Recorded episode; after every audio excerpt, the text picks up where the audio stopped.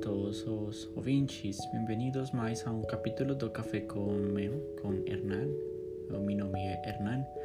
Hoje me ocorreu aprender mais sobre a língua portuguesa. Pedi há alguns dias que enviassem expressões linguísticas para eu aprender e corrigir, para falar um pouco sobre onde vêm essas palavras. Eles me procuraram bastante, então vou ler os que mais me chamaram a atenção. Não vamos a começar.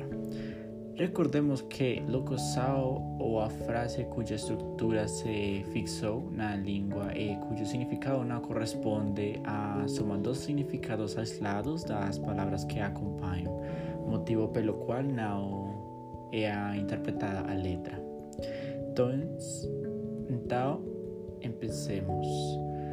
María Magdalena manda a siguiente frase lingüística. Acabar en pizza.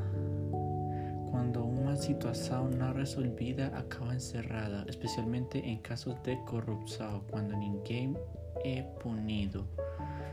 Eu acho que isso poderia ser aplicado a casos que houve um caso de corrupção e as pessoas ficaram chocadas por no haber sido resolvido o alcanzado algo, ¿no? Voces me corregirán. Eduardo da Silva manda, armando ateos denches, exageradamente armado, preparado para una situación.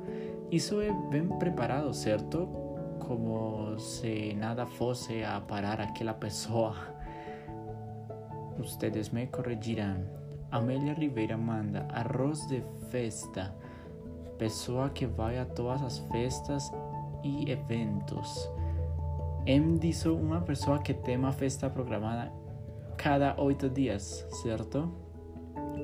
Catalina também manda amigo da onça, falso amigo, amigo interessado ou traidor, o que na Colômbia diríamos uma pessoa falsa.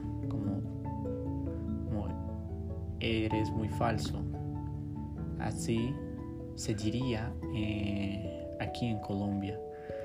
Pues bien, divertidome con todos los que eh, me enviaram. Este que falei foram os que mais me chamaram a atenção e que não são grosseiros.